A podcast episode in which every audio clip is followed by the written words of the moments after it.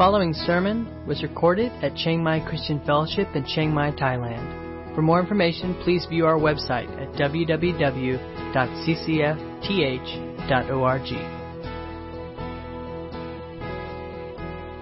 All right, good morning, everyone. Uh, happy Epiphany Sunday. Uh, if you don't know that, today is Epiphany Sunday, and um, I'm going to leave it to Nathan to explain more about that later. It's on him. Uh, today we're going to be looking at Mark chapter 1, uh, again, continuing on as uh, we begin our journey through Mark. Uh, Nathan told me, the one thing I do know about Epiphany is he said one of the sermons or one of the passages for Epiphany Sunday is actually the baptism of Jesus. I didn't know that. Actually, I knew that. I planned this all along, right? No. Um, but we're going to look at the baptism of Jesus. The, the title this morning is Now Showing, and that'll make more sense later in the sermon. We'll get to that. Um, what is now showing. But let's begin by, by reading Mark chapter 1, uh, starting in verse uh, 9, 9 through 15. Mark 1, 9 through 15. In those days, Jesus came from Nazareth of Galilee and was baptized by John in the Jordan. And when he came up out of the water, immediately he saw the heavens opening and the Spirit descending on him like a dove. And a voice came from heaven, uh, you are my beloved Son. With you I am well pleased.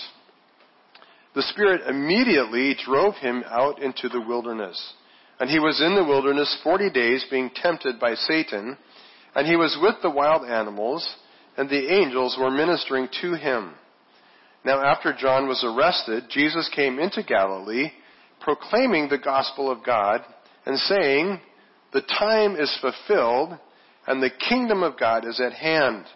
Repent and believe in the gospel. Um, so in, in, the account of Mark, uh, Jesus appears on the scene, and it's not a particularly grand entrance. Uh, there's no birth with angels or with magi. Um, Jesus just appears at the Jordan River um, as one of the crowd, right? Um, there's no trumpet blast. There's no announcement. In fact, in, in Mark's account, even uh, Jesus' baptism and coming up out of the water and the, the heavens being torn open, the Holy Spirit coming down, the voice from heaven. In Mark's account, it's just Jesus that hears this. Right? So, so we don't even get the indication that John even knew what was going on. It's just Jesus. And so, uh, there's nothing really outstanding uh, that that sets Jesus apart uh, at first glance in, in, in Mark's account. Um, and and when, when when you compare Mark's account with Matthew and Luke, it's extremely brief. Uh, and of course, that's one of the reasons Mark is only 16 chapters long versus 28. Um, uh, Mark has a, an exceptional gift for brevity. A lot of people pray that I would pattern myself after Mark, right? I don't seem to have that same gift uh, brevity. Uh, he accounts Jesus' baptism and temptation in a total of five verses uh, compared with Matthew 16. Right, so he's very, very to the point. And um, without going into a lot of details, I think the the point for Mark is he he wants to give this laser focus on Jesus, and he doesn't get distracted with some of the other things that Mark, Matthew and Mark deal with with the context and hearts of people coming. He just focuses on Jesus. And, and really, uh, his introduction, his, the way he brings Jesus on the scene, uh, is really unique, as I shared last week, really unique and distinct from the rest of the book. And it's uh, the only times we really see Mark quoting Old Testament scripture. It's the only time we get this clear indication of how Jesus is empowered by the Holy Spirit and some of this uh, backdrop, this the, the, this, the scene behind um, it's just a glimpse, and, and uh, many scholars and commentators really uh, say that, that, what Mark is doing here is he's giving us a, a key to read the rest of the book, to unlock and understand who Jesus is through the rest of the gospel. Or to use a different analogy, if you've seen the movie National Treasure, there's this scene where the, the hero of the story, uh, he gets these special glasses, right? And he can't figure out the clue, he can't solve the puzzle, but then when he puts this these special glasses on, he can see the code. Right? He can read this special code, and it all makes sense to him then because he's got these special glasses. Well, these verses kind of serve as that. It's our special glasses that Mark wants us to put on to read the rest of the book, right? Uh, to understand who Jesus is. Because he's not going to explain it otherwise, right? He's not going to go to a lot of effort to explain how Jesus is the Son of God and how he's doing all these miracles. He expects us to see that through this lens of, of these short verses. So he focuses just on, on Jesus. And uh, the crowd, the background, uh, even Satan and the temptations kind of fade into the background, and we just see Jesus and, and who he is and what he's about. So uh, what we want to do this morning is look at these verses and, and really uh, understand what this key is, these glasses. How how does John, uh, I'm sorry, how does Mark uh, want us to see Jesus as we read through and look through the rest of the gospel, right? So he starts off uh, with with the baptism. Right, in those days Jesus came from Nazareth of Galilee and was baptized by John in the Jordan. And this verse very closely parallels uh, verse 5, right? In verse 5 it says, uh, and, and all the country of Judea and Jerusalem were going out to John and were being baptized by him in the river Jordan, confessing their sins, right? So uh, there's some very close similarities, parallels uh, that are the same, and then there's some very important differences, right? So the, the way it's the same is that both Jesus and the people of Jerusalem came out to the Jordan River to be baptized by John. And that's what Jesus did. He went out just like everybody else. And, and, and as I said, there's nothing unique about this. Jesus really just blends into the crowd. And if you were there on that day when Jesus was baptized, you would have missed it most likely because uh, it was he was just another guy in the crowd. Um, but uh, where all Jerusalem and Judea were coming out, um, and Jesus came out to be baptized, that's uh, certainly the similarity. But the similarities in there, right? Uh, G- Jesus is not coming out from Jerusalem, and that's important, right? Jerusalem was the uh, the religious center of Israel. It was the geopolitical center of Israel. It was the uh, social center, right? If you wanted to be anybody who was anybody, you would be from Jerusalem. You would live in Jerusalem. Uh, by contrast, it says Jesus came from Nazareth in Galilee. If you know much about Nazareth, Nazareth is nowhere. It is nothing, right? In fact, Galilee is a region that at this period in history was so much on the fringe of, of Israel that a lot of people didn't even ex- really describe it as real Israel, right? It was mostly, pa- it was largely pagan. Uh, a lot of the people who lived there weren't even Jewish. And so, uh, like, if you want to be somebody, you don't come from Nazareth of Galilee, right? This is, this is like just, you know, advertising yourself with a big L loser on your forehead. I'm, I'm just from Nazareth. But that's, that's Jesus, right? So he is not representing the religious elite. He's not representing, um, traditional, uh, Judaism, right? He's coming from this way out of the way place. So that's not what you would expect. Um, but secondly, uh, it says that the people come out and they are baptized confessing their sins. That is, is uh, distinctly dropped off. Jesus does not come out confessing his sins. Uh, instead, he is announced as, as the son who delights his father. Now, of course, God is a, is a father uh, with perfect unconditional love, and God loves us as his children unconditionally even when we sin. But that's not how the word, uh, you know, the beloved son is used here. He's not saying God loves Jesus even though he's kind of a mess up and, you know, failed a lot, but he had unconditional love for his son anyway. No, that's not the picture. He is a, he is a beloved son in whom his father delights, right? He takes, he is excited, he is uh, approving fully in Jesus in his life right up to this point. Why? Well, because Jesus did not sin, right? He was perfect. He obeyed and followed his Father perfectly. And so Jesus came to be baptized, uh, and even though it was a baptism of repentance, uh, he did not repent of his own sin. He did not confess his own evils and wrongs because Jesus hadn't sinned, right? He was, he was without sin. He was completely obedient. But the focus of this, these verses really isn't Jesus' baptisms per se.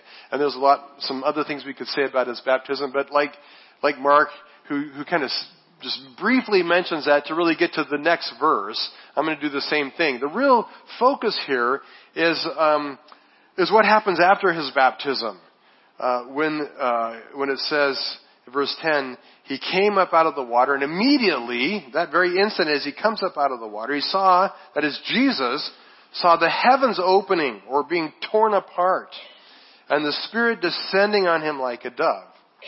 Right? And a voice from heaven uh, saying, You are my beloved Son, with you I am well pleased. I'm delighted.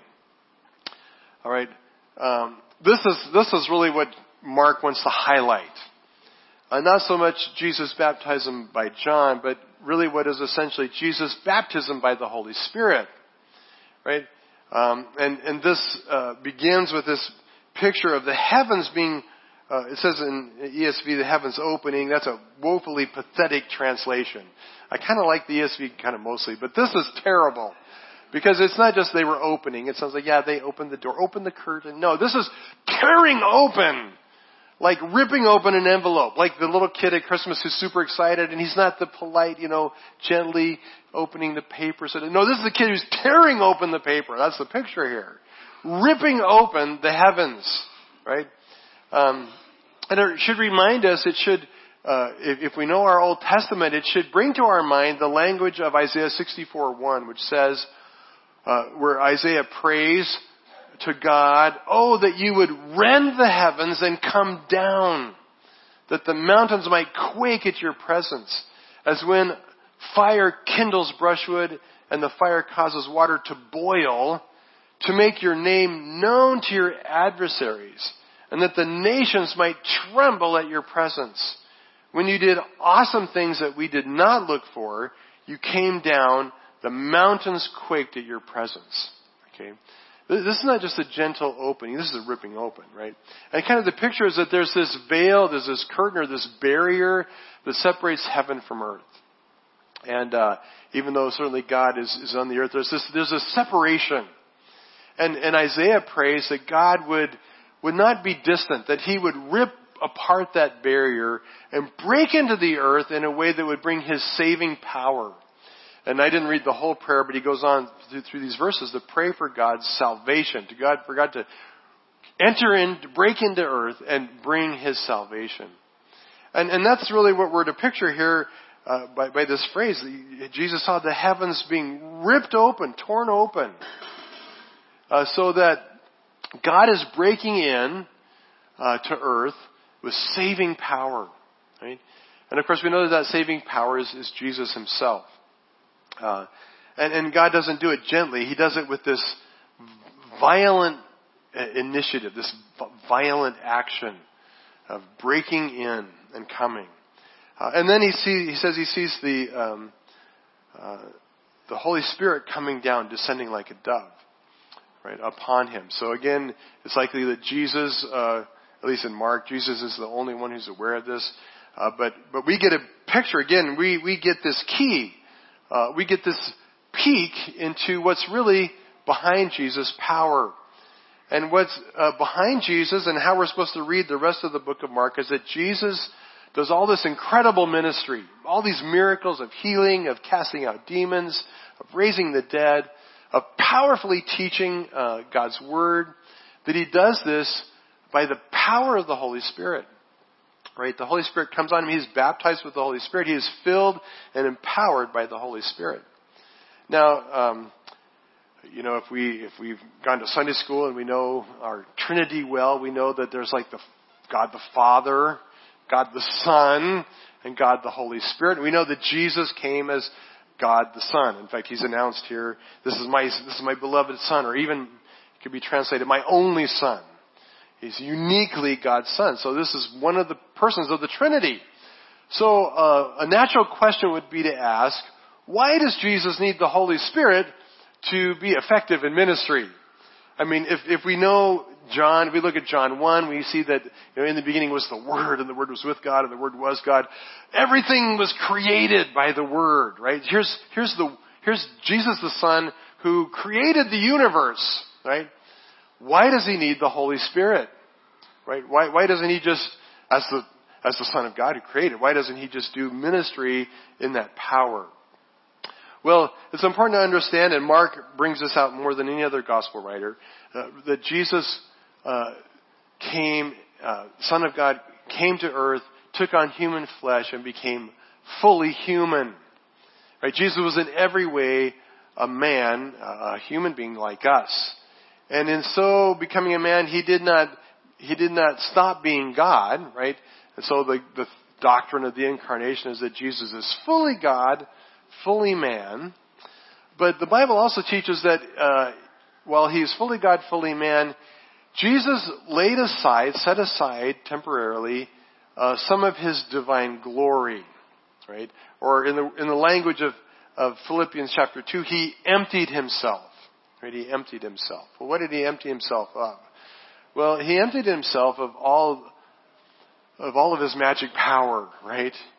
Uh, of all of of all of his supernatural abilities, right? So Jesus, uh, not that he couldn't, could, he couldn't, he could have easily said, uh, out in the wilderness, as Satan, did, as we know, Satan did tempt him, turn the turn the rocks into bread. And Jesus, as the one who created the universe, could have said, "I don't need rocks. I can just say, let there be bread, and there would be bread." Right? He could have done that, but uh, he laid all that power aside, right, so that he would live a life fully human, right, just like us, right, so that uh, when Jesus went forward to do ministry, he didn't do ministry in, in the power that was available to him as the Son, but instead he operated fully as a man like us, baptized and powered by the Holy Spirit. Right? And this is important for us because Jesus uh, comes to live our life. Right? He comes to be one of us, to live just like we live. Right? To face the same struggles and temptations that we face fully human. Great fully human. And that means that he could take no shortcuts, or he chose not to take shortcuts. Right? Uh, never once in school did he say, uh, okay, you know, I forgot to study for this quiz, but it doesn't matter because I know all things, right? I don't need to study for a quiz. No, right? He set that aside. And he lived a life fully human. And, and I think it's easy for us to sometimes lose sight of the full humanness of Jesus. He was fully human, limited and weak, just like us, right?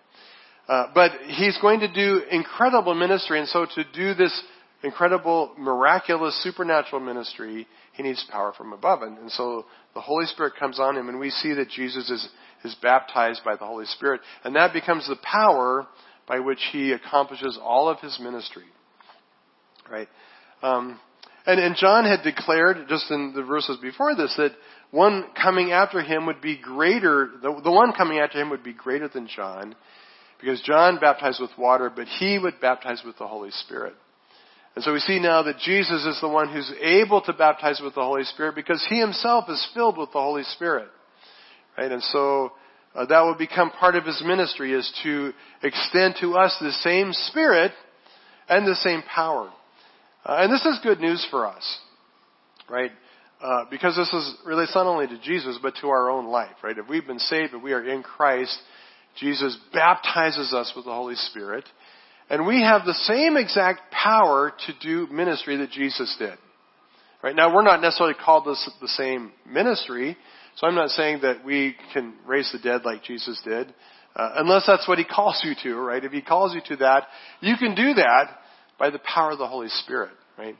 We have that same, we have been baptized with the same Spirit. We have that same power to successfully do all the ministry, whatever it is, that God has called you to.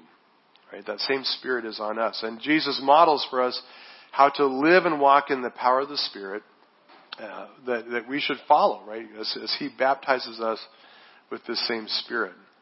Um, uh, so, uh, thirdly, uh, we see that Jesus is affirmed as a son, right? He's the only, one and only son who delights the Father because of his obedience, because he has been a perfect son who's lived his life to this point exactly as it should be.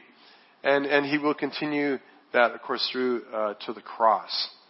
Um, so, uh, so, so that's Jesus' baptism. And I think what Mark wants us to take away is this picture of Jesus, um, Son of God, fully human, but fully empowered by the Holy Spirit.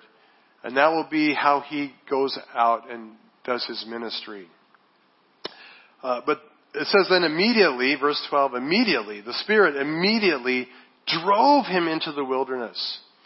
Now that doesn't mean he called the grab, that he pulled up with a, you know, his Honda. So I'm going to drive you to the wilderness. No. The idea is being like thrown out, cast out into the, like driven, chased out into the wilderness. That's the sense of using the word drive. Um, not in a chariot, right? Um, Spirit immediately drove him out into the wilderness. So you get this picture that Jesus comes up out of the water, he steps up out of the Jordan River, and the Spirit compels him drives him, and Jesus begins walking in, in, into the wilderness. Now, uh, it says that John was baptizing in the wilderness, so he's already in a fairly remote spot. But now he goes even deeper into the wilderness, even more remotely into an uninhabited, uh, lonely wilderness area. Uh, and and uh, it says he was in the wilderness 40 days being tempted by Satan. And he was with the wild animals, and the angels were ministering to him. Um, uh, what's first important about this to understand is that um, Jesus is filled with the Holy Spirit, right? He's baptized, the Holy Spirit comes upon him in power. But it's important to note that the filling of the Holy Spirit means nothing unless you are fully surrendered and submitted to the Holy Spirit, right? Uh, in order for the Holy Spirit's power to be effective in our life, we have to surrender to Him and follow him. And that's the picture here, right? Jesus uh, is filled with the Holy Spirit, and immediately the Spirit directs him, and Jesus uh, follows the leading and directing of the Holy Spirit. Uh, being filled with the Holy Spirit requires being controlled by the Spirit, being led by Him, being directed by Him. And Jesus uh, is effective in the ministry of the Spirit not only because that power is in Him, but because He's obedient. Right? He follows. He is controlled by the Spirit. Right? And, and here the leading of the Spirit again is almost violent, right? This is not a gentle, gentle nudge, but an all out shove. Right? Holy Spirit kicks him and shoves him out into the wilderness. Now, uh, Jesus, this doesn't mean that somehow the Holy Spirit overpowered Jesus' will and he forced Jesus to do something that was against his will. No, uh, uh, it, but it is a picture of of God's actions in bringing salvation that are not chill. They're not calm. They're, they're like these, these, descriptions are radical, right? Rending the heavens, uh, driving Jesus into the wilderness, right? Jesus is, I mean, God is taking bold, radical action to bring His saving uh, plan and to confront evil and deal with Satan, right? And, and Jesus uh, submits, right? He, he follows the leading of the Spirit perfectly and completely. Um, um, he allows the Holy Spirit to take control of his life. Now, let me ask you a question. How do you feel about losing control? Or even more importantly, how do you feel about giving control of your life over to someone else?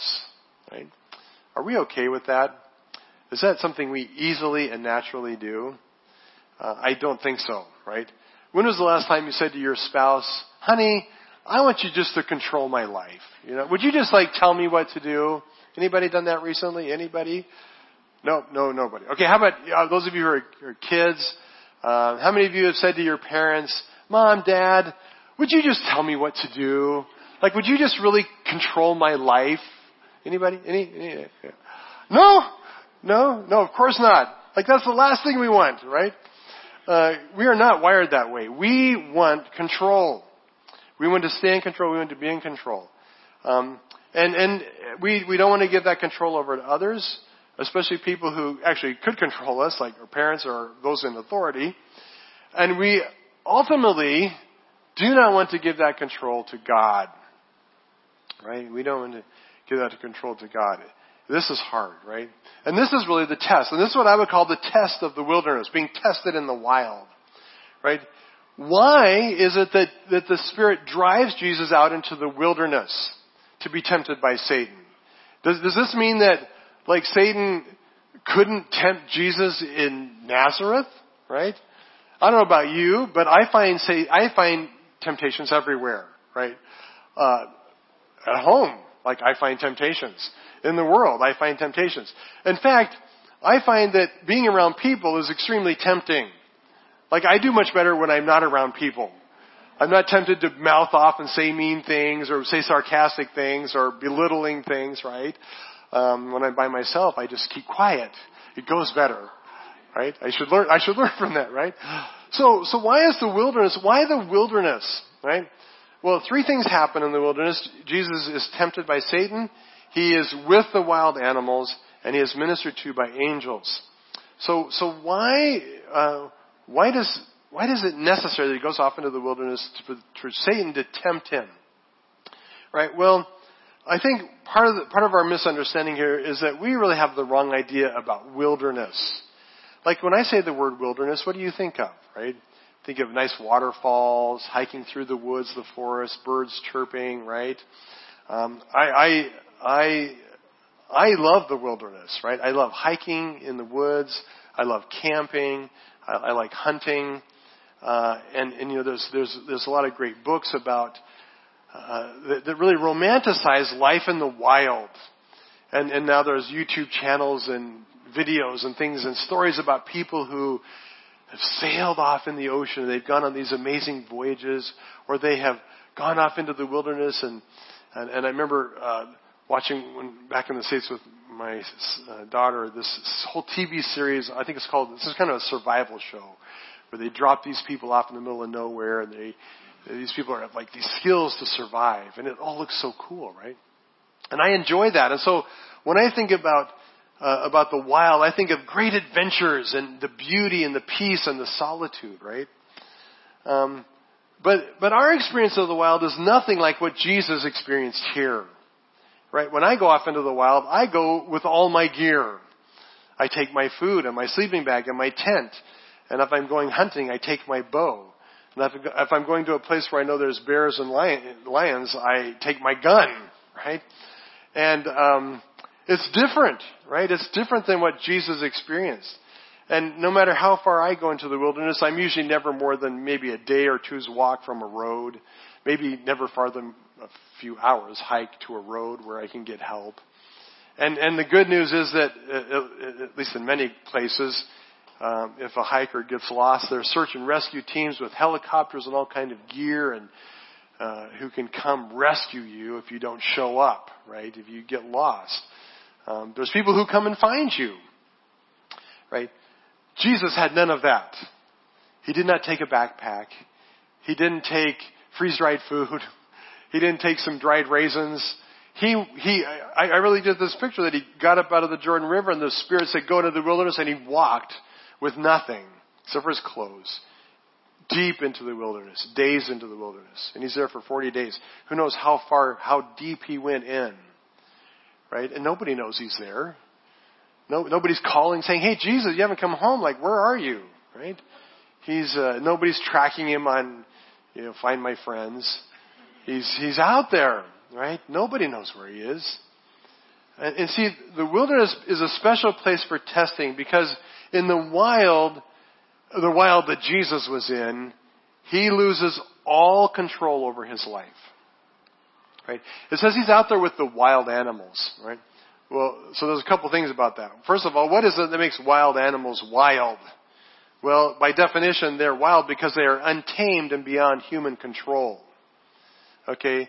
And what's also important to understand here is these wild animals are not the squirrels and chipmunks and birds. Right? What he's talking about here are lions and bears. And if you know much about the Old Testament, you know that uh, even in, in civilized uh, Israel, uh, there were there were people who were killed and attacked by lions and bears. They roamed around in the wilderness. Uh, you were you were fair game, right? David talks about being a shepherd boy, and he said when when the bears and the lions would come and attack the sheep, I would have to wrestle them off, right? So here's Jesus out in the wilderness with animals he cannot control who have really sharp teeth who who basically want to eat him for breakfast, right? He is their lunch. Right? And that's where he is. And, and so he's in a place where uh, everything around him is threatening and dangerous, and he has given up all control over his life. Right? And, and so the temptation is to flee back to civilization, right? The civilization world is the place where we are bringing the wild under our control, right? We have tamed those animals, or we have found ways to keep them at a safe distance, right? We, we've, we've built houses and homes and things to control our environment. We have dealt with all the potential threats and we, in our civilized world, we, we've taken control, right? And I really believe that what this is about is Jesus going into a place where he has absolutely no control over anything in his life, right? Um, and, and, this is where the Holy Spirit has led him, right? He has given control of his life to the Holy Spirit, and the Holy Spirit has taken him to, into a place where there's even less control. Where he cannot just go to seven and buy a snack, right? Where he may not even know where he can find water, right? Where there is no food. Uh, where he is alone. There's no companionship. There's nobody to talk to. Uh, there's, uh, I mean, imagine this. Going to sleep at night, no sleeping bag, no tent, no pillow, laying on the bare ground, and hearing all too close the sound of wolves howling. like peace dream, peaceful dreams, right? Like you go to sleep wondering at what point at two in the morning they attack you. Right? That, that, that's where Jesus was, right? And so the temptation uh, for Jesus is that, uh, that that Satan was saying, Get out of here. Flee back to civilization. Go back to where you can have some control, where you can be safe, right? And, and why do we want control? Well, ultimately, we want control because we believe we will be safe, right? Right? I want to be in control because if I'm in control, I'm safe. Is that true, by the way? Well, I'll let you wrestle with that one. Um, it may not be as true as you think, but that's what we that's what we tell ourselves, right? Uh, so Satan's temptation is to go back, get control, like everything is out of control. This is not safe. Right? Um, so will Jesus flee back to civilization where it's safe, where he can get food and water and have a protected place to sleep with a comfortable bed and he can kind of take charge of his life?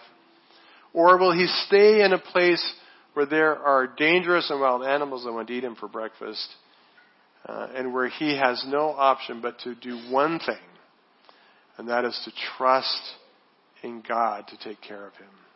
Right? Uh, and this is this is the fundamental temptation I think of life. Right? It's it's interesting when we go back all the way back to Adam and Eve in the garden, right? To their temptation. Let's compare these temptations. Okay, Jesus is in a wilderness, he has nothing, nothing. He's in control of nothing. His whole life is at the mercy of the environment and the wild animals and and, and he's completely in the hands of God alone for safety and for protection. Right? Uh, compare that with Adam and Eve. They were tempted in a place of incredible, overwhelming abundance. Right? A place where everything was bearing fruit and everything was fair game for them to eat. Right? There, there was, there was no limits, right? There was just abundance everywhere.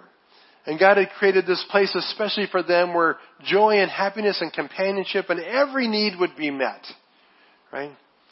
And, and there, there was only, in their whole entire world, there was only one thing that was off limit. Right? But what got to them? That one thing that they couldn't control. Right? That one tree that was off limits to them. Right?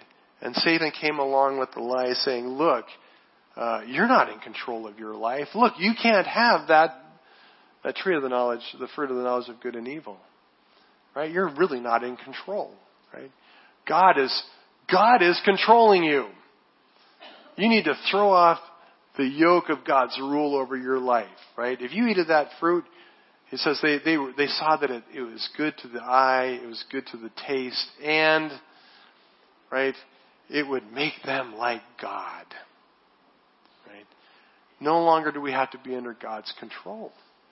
We can do whatever we want. We can be in control of our life. That's what we want. But of course, it was a lie of Satan. And, and actually, in taking that step of seeking to be in control of their whole life and out from underneath God's rule, Adam and Eve put themselves under the rule of Satan and under the dominion of sin and their own flesh.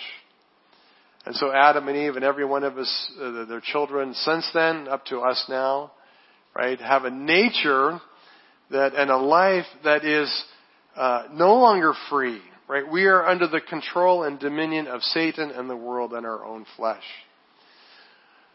But Satan's smart, right? and he gives us this, this illusion of control, right? And that's why we're so desperate to not lose it. Because really we have no control over our own life. We are slaves of sin and slaves of Satan. But we want to live with this illusion that I'm in control. That I get to make my own choices. That I get to do whatever I want. That I'm in control. Right? Um, and, and we're not going to let anybody take control of us. We're not going to let anybody tell us what to do, including God, or maybe especially God. Right? And that's where we are. But that's, and that was the test for Jesus. So 40 days, Jesus is out there with that temptation. Uh, and the temptation is to wait on God and trust in Him, or to flee back to civilization and take control back of his life. And of course, we know that Jesus uh, was there for 40 days, super long time. Uh, if you've ever, if, if you've ever done a spiritual retreat where you've gone off and just been all by yourself, anybody ever done that? Just being alone? Like I've tried to do that a couple times, and like one day is hard. One day is hard. Like the morning's good, you know, but then you start realizing, oh, this is kind of lonely. I wish I had somebody to talk to. And I'm an introvert. I'm not usually looking for somebody to talk to, but after a while, even introverts start thinking, hmm, it'd be nice to talk to somebody. Right? A couple days go by, it gets harder. Three days, you feel like you spent all of eternity, right, alone. And, and, and what comes up? I'll tell you what comes up. Those temptations of control. Like, let me get back to where I can be in control. I don't like this. I don't like this. Jesus was out there 40 days. Incredibly long time. And what's interesting in Mark is there's no sense that it ends. Right? Jesus, the next verse, comes back to uh, Galilee and he, he starts his ministry, but but there's no picture like there's in Luke or, or Mark of Jesus kind of defeating Satan, him retreating away, it ending. And really the picture in Mark is that this continues on all the way to, to the cross. Right? Jesus is living this life of, of full submission and dependence on God all the way to the cross, where he's being tested, where he's being challenged. Who's going to be in control of his life? And, and, Jesus remains faithful. God is going to be in control of his life. The Spirit is going to be in control of his life. And he is going to be obedient to, to death, to the point of death, even death on the cross. Right? Alright, so that's the picture here. I think that's the picture that the Mark wants us to take away from this testing. Not so much how he engaged Satan, not so much the details of what he was tempted in, but that Jesus, uh, the, the great test was who would be in control of his life. And Jesus surrenders fully to, to God so that um, he can say in John 6:38, Jesus says, "I have come down from heaven not to do my own will, but the will of him who sent me." And repeatedly in the Gospel of John, he's talking about doing his Father's will. I can't do anything else. Chapter 5, I can't do anything else but what the Father is doing. Right? Uh, all the way up to his final breath when before the cross in the Garden of Gethsemane, Jesus prays, not my will, but yours be done. Right? So Jesus is effective first because he's empowered by the Holy Spirit, but secondly, because he lives his life fully surrendered to God who controls his whole life. Right? Um, and, and, then it says, uh, uh, verse, verse 14. Now after John was arrested, Jesus came into Galilee, proclaiming the gospel of God and saying, the time is fulfilled and the kingdom of God is at hand. Repent and believe in the gospel. Uh, now, there's a definite break between verses 13 and 14, and it would be easy to just stop at verse 13. But I want to, I want to see, look at these two verses because in light of how who Jesus is, there's incredible implications for us. Right? So hang with me these last couple of minutes as, as we unpack uh, what, what Jesus meant when he's, when he's proclaiming the gospel of God. Gospel means good news. What is the good news of God? Right? Uh, Jesus is announcing this good news, and, and, and it's, the, it's the good news of God, and the good news is ultimately that the time is fulfilled. In other words, the, the time prophesied in the Old Testament, we've talked about a lot, the great day of the Lord, the, the time of the end, It is fulfilled, right? The Time's up. The bell's rung, and now is the end. Now is the day of salvation. Now is the great day of the Lord. Right? And that is good news. Well, it is good news if you repent and believe. Okay? It's not good news if you don't, by the way, but that's a different sermon. Right? And, and he says, he explains this good news uh, uh, of God, the gospel of God, as, as the kingdom fulfilled and the kingdom of God is at hand. Okay, so it's the time is fulfilled and the kingdom of God is at hand. Um, so, uh, that's great news, right? The kingdom is at hand. But what exactly does that mean, right? The kingdom of God is at hand, or the kingdom of God is near. The question and the big debate is how near? How near is it? How close is it? Okay, this is a, a question that if you know much about this passage, you know uh, there's a lot of debate. And basically it comes down to this. Is it near meaning it's arrived? Or is it just close and coming soon? Or to put it in movie movie theater language. You know, like anybody like going to movie theaters, watching a movie on the big screen? I like that, right? And they always advertise movies in one of two ways. Like you go online and you want to watch a movie and you say you see the movie you want, and and it's going to be listed in one of two ways. It's either going to be listed as coming soon, and coming soon means what? Well, it's not here yet, right? You can't go watch it today. But maybe on Thursday you can go watch it. It's coming soon. It's going to arrive soon, right? Or there's another category of movies called what? Now showing. See, this is my title. I got to it finally. Now showing. When that, what does that mean? Well, it means it's here. And you can go watch it right now. Go buy the ticket and you can watch it right now. So the question is, is Jesus saying that the kingdom is coming soon or is now showing? That's the big question. Well, I don't have time to explain all the reasons why, but I really believe it's best to understand Jesus saying here that the kingdom is now showing. It's here. It has arrived. It's not almost here, uh, coming soon. No, it has arrived. Right?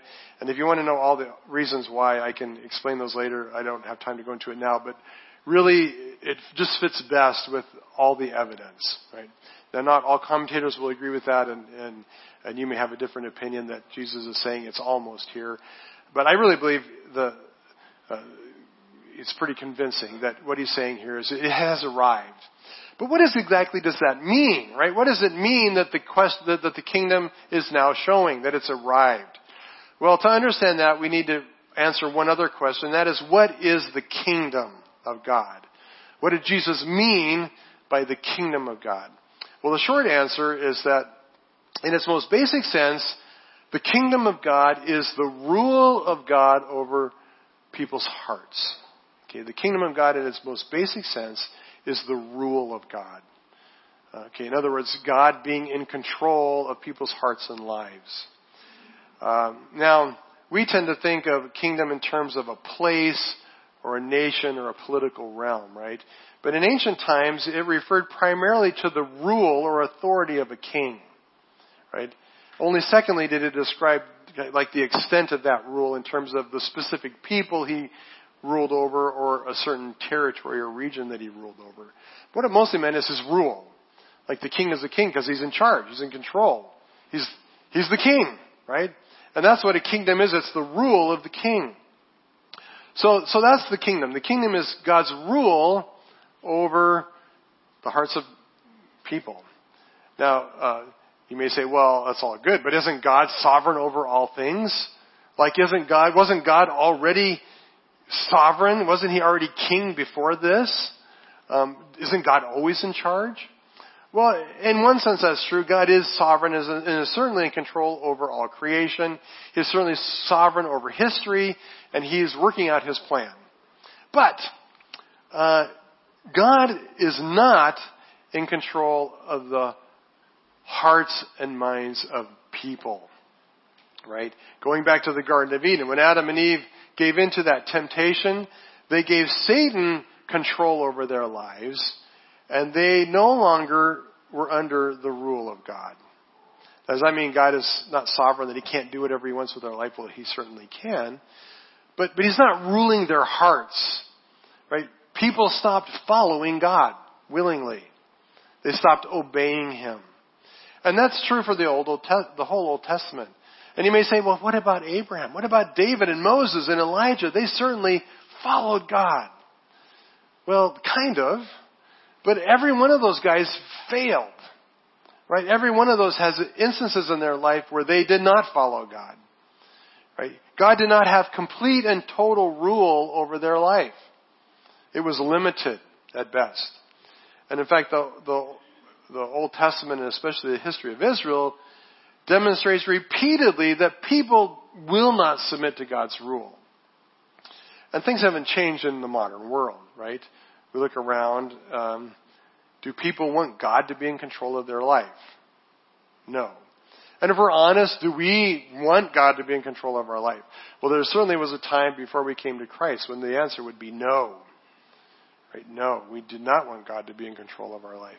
In fact, one of the greatest hurdles in coming to Christ is knowing that coming to Christ means God will take control. Right? And we resist that. But that's what the kingdom of God is. The kingdom of God implies God's full and complete control over the lives of people. And Jesus announce, is announcing here that the time is fulfilled when God's rule, and God will rule over the hearts of people because they will submit fully to His authority, willingly. Right? So the kingdom is here. It's arrived. Well, how has that happened? How has that become a reality? Well, when Jesus spoke this, it was first of all a reality because it was true in Jesus' life. Right? So here, here's the picture. Since Adam and Eve fell, there had not been one single human being alive for all those thousands of years until Jesus came along who could say they live fully under the rule and reign of God. Jesus was the first since Adam and Eve, right? And so, for one, the kingdom had arrived in Christ because uh, God was ruling, as we just saw, in the baptism and in the wilderness testing. Uh, God was fully in control of Jesus' life. So the kingdom arrived in Christ. Um, uh, which is cool. Um, and and, uh, and and and, uh, and this is how Jesus is going to do his ministry, right? Um, and, and why is this possible? Well, it's possible for two things. One, because Jesus had been baptized by the Holy Spirit, so he's got this spirit power working in him. But it's also true because Jesus has a different nature. Now, as I said, Jesus is fully God, fully man. He laid aside his power, but what Jesus did not lay aside was his nature. Right? He did not have a human nature like us. Jesus did not have that same rebellious heart that Adam had and that we have. Right? He had a nature that was fully surrendered and submitted to God. So the kingdom has arrived in Jesus. Um, and his reign and rule over Jesus is perfect and complete. But if it ends there, it, it's a very small kingdom of one, right? Like, okay, well, that's all great. So God's ruling over Jesus, his son, who's part of the Trinity. Like, okay, well, that's a very small kingdom. Well, thankfully, it doesn't stop there, right? And what Jesus is offering here is not just that, well, God's ruling over me, it must suck to be you, right? That, sorry for the language, but that's, that's not what Jesus is saying here. Right? He's saying, no, the kingdom is now near and it's, I'm inviting you to enter into it. Right? Uh, how is that possible? Right? How is it that we can now experience the reign and rule of God over our own life? How is it we can come fully under the control of God the same way Jesus did? Well, the short answer is it, it is the work of the Holy Spirit. Right? The one who comes after me will do a greater work because he will baptize with the Holy Spirit. What Jesus does is he comes and, and because of the cross, because of his blood, because of his resurrection, he can now baptize us with the Holy Spirit.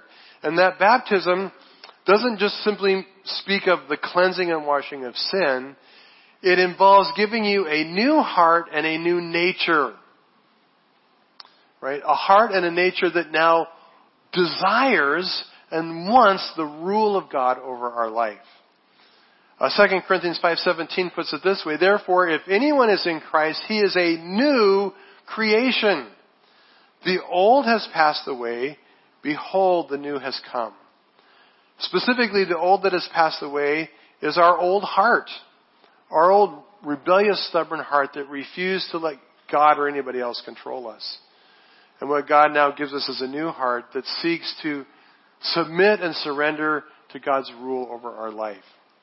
Right? So this fulfills the promise of Ezekiel 36:26 which says, "And I will give you a new heart, and a new spirit I will put within you. And I will remove the heart of stone from your flesh and give you a heart of flesh. And I will put my spirit within you and cause you to walk in my statutes and be careful to obey my rules. So that's the kingdom.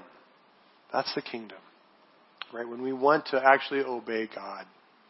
Right? And that's the amazing work of the gospel.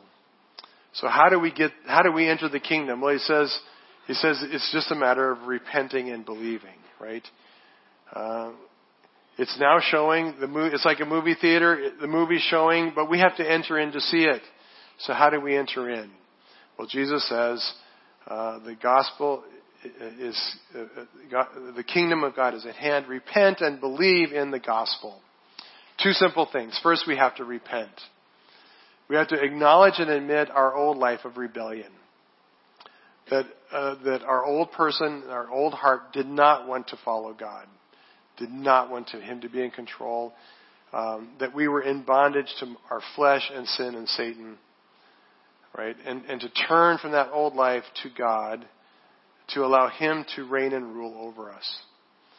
Right? We repent. But secondly, we have to believe in the gospel, right? Um, the gospel is good news. Um, and in order to receive this good, we, we need to believe that it actually is good news. Okay, here, here's the good news. The good news is God wants to control your life. Right? Do you believe that's good news? See, that's what believing is. It's believing that yes, it is good news. Me being in control has been a disaster. I've been under the dominion and control of Satan.